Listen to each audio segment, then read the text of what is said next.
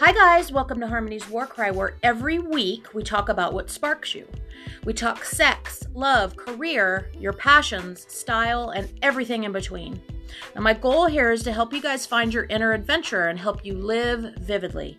So let's chase that spark.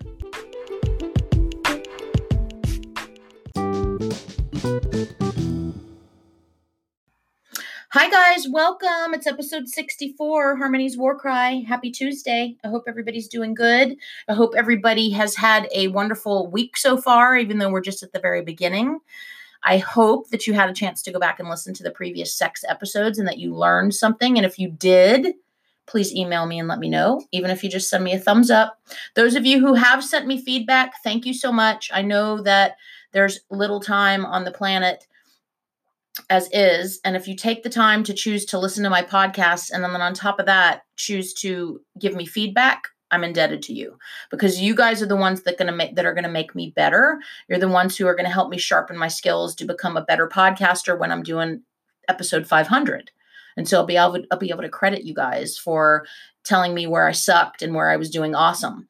So thank you for those who've listened. Go back and listen to the first one. Uh, I talked three C's clarity, contraceptives, and clinics. Very important stuff in there. That means don't have sex with somebody who doesn't want to have sex with you. Don't try to get intimate with somebody who does not want to be intimate with you. Definitely use contraceptives. Don't be just going out there willy nilly and having unprotected sex.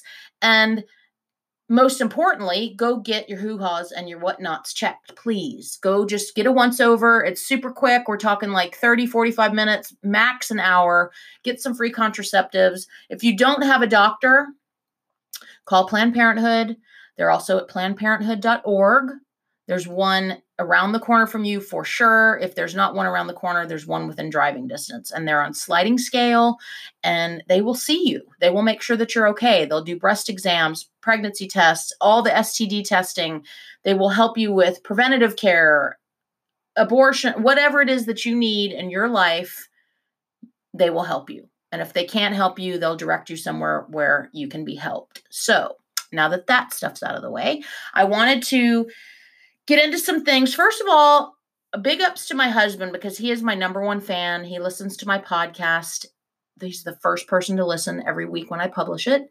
And he isn't so good at giving me feedback. He does give me feedback. I love the feedback that he does give me, but I can always tell when there's something off about what he heard and he is reluctant to tell me because he doesn't want to hurt my feelings. So I have been trying to communicate with him that I've got a thick skin. I'm not going to take it personal. I understand and appreciate that I'm new to podcasting and I'm learning as I go and he his feedback is only going to help me. I don't have to take it, you know, I can take it with a grain of salt. I don't put all the weight of the world in what he says because he will even say he doesn't know podcasting. He isn't, you know, he's not learning and hearing the things that I'm hearing and he respects and appreciates that this is really hard to do. It's super hard to put yourself out there every week and just be naked and raw for the world to judge you. So he understands, but segue into this. The last episode he listened to, and he said he felt like a lot of the information was something that should be common sense.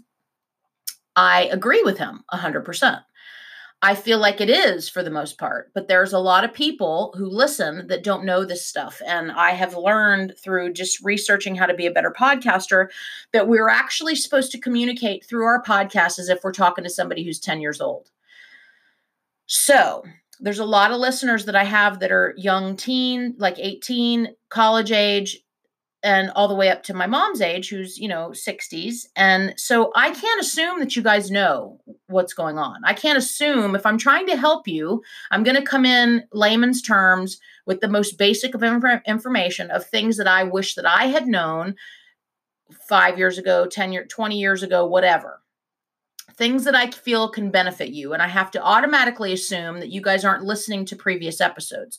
So if you are listening to every single one of my episodes, God bless you, first of all. Second of all, you're going to hear repeat information because the, the, the likelihood that as new as I am, and me learning as I go that somebody's listening, most of my listeners are listening on a regular basis is slim to none. And I, I understand that. I appreciate that. So bear with You guys are going to hear a lot of the same information, but I feel like that's only good because the more you hear the positive things that I'm trying to tell you or the informational things that I'm trying to teach you, the more they're going to be embedded into your brain. Mm-hmm. So, today is a little bit of a bonus episode when it comes to sex by the way of I wanted to reiterate the 3 Cs, which we've done. I wanted to go over again the importance of body image and why you need to go back and listen to that episode. If you've got any issues with your body, which you probably do because we all do, go back and listen to my tips that I offered up about how you can get over those body body images and and get rid of your negative body image and gain a positive body image. And it and it is kind of rocket science. You have got to do the work. There's no two ways around it. If you're not doing the work and you're being lazy about your self care and you're being lazy about loving and respecting and appreciating your body, that confidence isn't going to be there, which is going to bleed into your emotional relationships it's going to bleed into your sexual relationships it's just it's the truth. I don't there's no way to to sugarcoat it so, body image, go back and listen to that episode. Three C's, you know they're super important. They're vital to your overall satisfaction of life. Listen, when it comes to sex, you've got to take a holistic approach towards this. Oh, I know sex is sex and a lot of people look at it like it's just an act it is not just an act it is it is so many things it brings in stuff from your past traumas and tragedies that you've gone through whether you've been molested assaulted whatever sex goes into your future by the way of things that you've been through in your past are going to affect unless you deal with it the things that could be coming for you in your future. So if you've had issues in your past with sexual relationships you felt used you felt shamed you felt guilted whatever if you don't handle that it's going to bleed into your future which means you're going to be dealing with it forever you're going to have dysfunctional relationships. You're not going to know how to communicate with your partner. If you don't deal with that stuff and you go into, you finally meet, let's say, a healthy partner who loves you as is, and you go into that relationship carrying the baggage from the previous years of your life, what do you think is going to do to that relationship? It's going to sabotage it. And unless you've got somebody that's super patient and super ready to listen and work through all your stuff with you, you're going to lose that one too.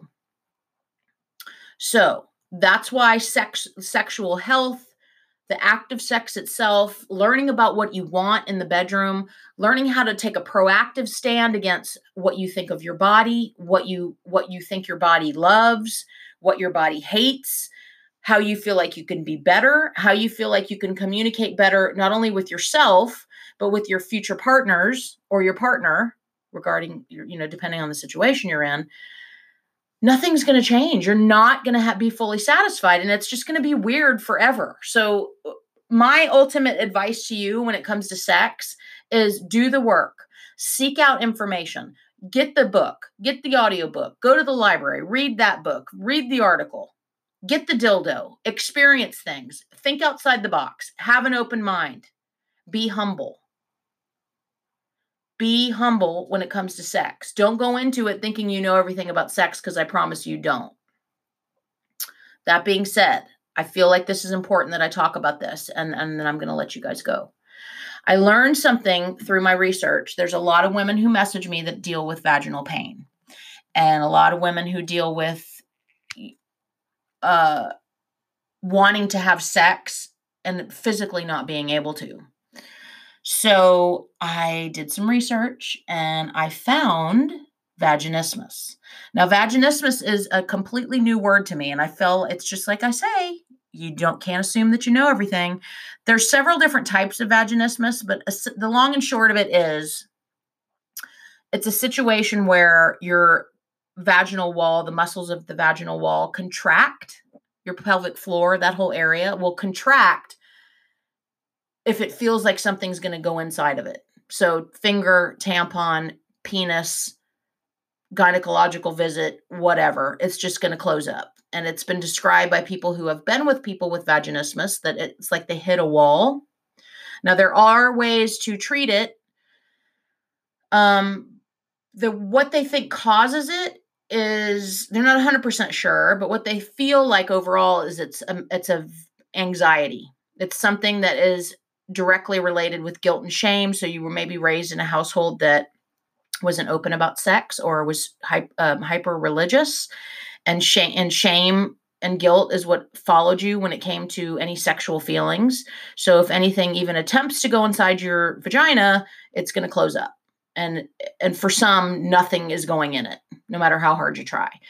It's also been um, later onset vaginismus where it's been where they experience a normal sex life prior to maybe a sexual assault or a rape or uh, some sort of a molestation uh, in that way. And then nothing's going in now. So it is in the dsm the new dsm-5 which is the diagnostic um, manual for mental health issues and that type of thing. It's like the psychological bible.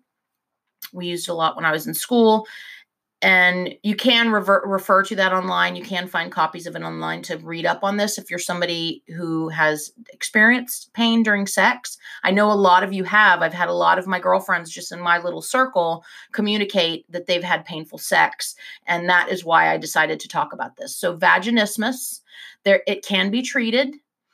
It even with something as basic as getting a really good lube and just using a very like the tiniest of dildos or vibrators and just easing into it. But really it goes back to dealing with like meditating on what's wrong with you and really knowing yourself inside and out and and understanding what it is that you want sexually being comfortable with what you want in the bedroom being humbled by the fact that you don't know everything about sex, having an open mind, and really trying to work through whatever the issues you have are surrounding sex because sex is important, you guys. Sex is, I feel like without sex and without having full fledged orgasms, I feel like it does affect your quality of life. I feel like it should be categorized with um, self care because I mean, just as important as it would be to go get a massage or go to the chiropractor, get your nails done, whatever, sex should be up there too, even if that just means masturbating and really finding out what it is that your body is into what where your body feels the safest where your body feels the most relaxed. If there's anything that's going on with you sexually whether it's alone or with a partner and it makes you feel cringy or you feel yourself tense up to the point especially if you're having experiencing vaginismus and your v- vaginal walls are closing up so tight that not even a finger can get in there or a tampon or whatever definitely there's some healing that needs to happen. They do really honestly feel that with all the information they have up to this point and these are the professionals that it is a type of anxiety. So if you're experiencing this, look it up. It's vaginismus. I will give you the spelling. It's V A G I N I S M U S. And just get some help today, you guys. You can always reach out to me. I'm hitting the 13 minute mark. I'm going to go ahead and let you go. I hope that you go back and listen to the previous podcast. Let me know what you think. Please go find um, Sex with Emily podcast. She is sexwithemily.com. Please find the Savage Love, Lovecast with Dan Savage. He's amazing. Both of them, their podcasts are, are question based. They do have a couple little rants at the top of the show, which I feel like are important for you guys to listen to too. But there's so many questions that come in when it comes to sex and love and relationships that I feel like there's always something you can learn if you need those suggestions for apps for couples to get closer in the bedroom and and uh, cut through the bullshit when it comes to being able to ask for what you want or you want t- those book tips please message me. I will put them in the show notes on um harmony's show notes and inner what's it what is it? Harmony's harmony's war cry show notes and interactive. Spit it out. Um i will put all this stuff in there so you guys can find it. Anyway I love you guys. I hope you listen next week. Remember, go do something good for yourself. And more importantly, go do something good for somebody else. Have a wonderful week.